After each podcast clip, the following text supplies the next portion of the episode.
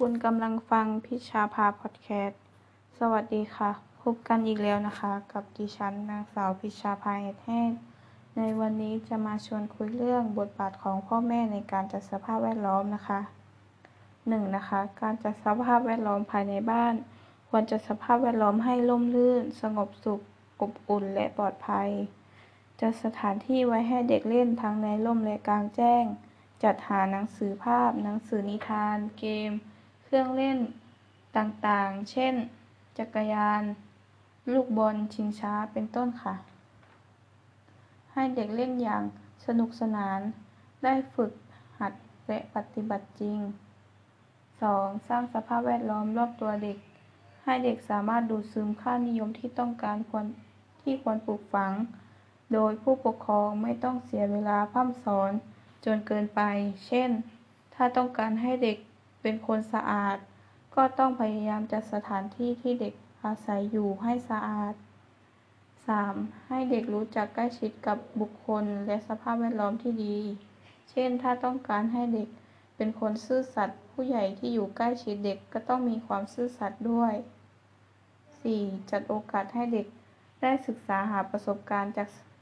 นอกสถานที่ เช่น พาไปทัศนาจร เปิดหูเปิดตา ได้ความรู้กว้างขวางเท่าที่สามารถจะทำได้ เช่น พาไปวัดใกล้ๆบ้าน เพื่อทำบุญและร่วมพิธีทางศาสนาที่นับถือ พาเด็กไปตลาดไปเที่ยวสวนสาธารณะ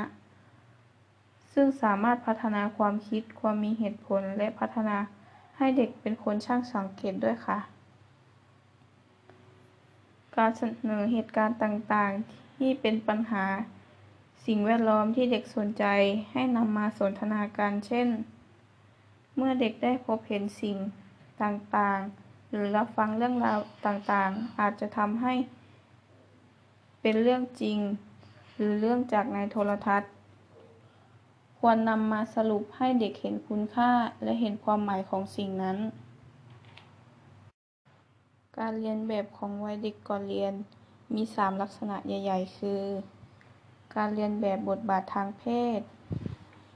การเรียนแบบส่วนตัวไม่ใช่บทบาททางเพศ การเรียนแบบกับการพัฒนาศีลธรรม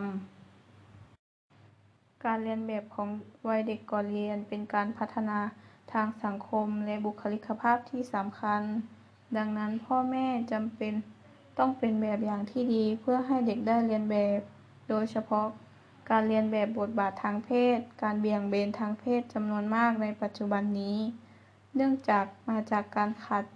แบบอย่างที่ดี ที่สำคัญแบบอย่างที่ดีคือพ่อ ซึ่งมีผลกับลูกชายมากที่สุด ก็ขอจบ EP นี้ไว้เพียงเท่านี้นะคะ ขอบคุณค่ะ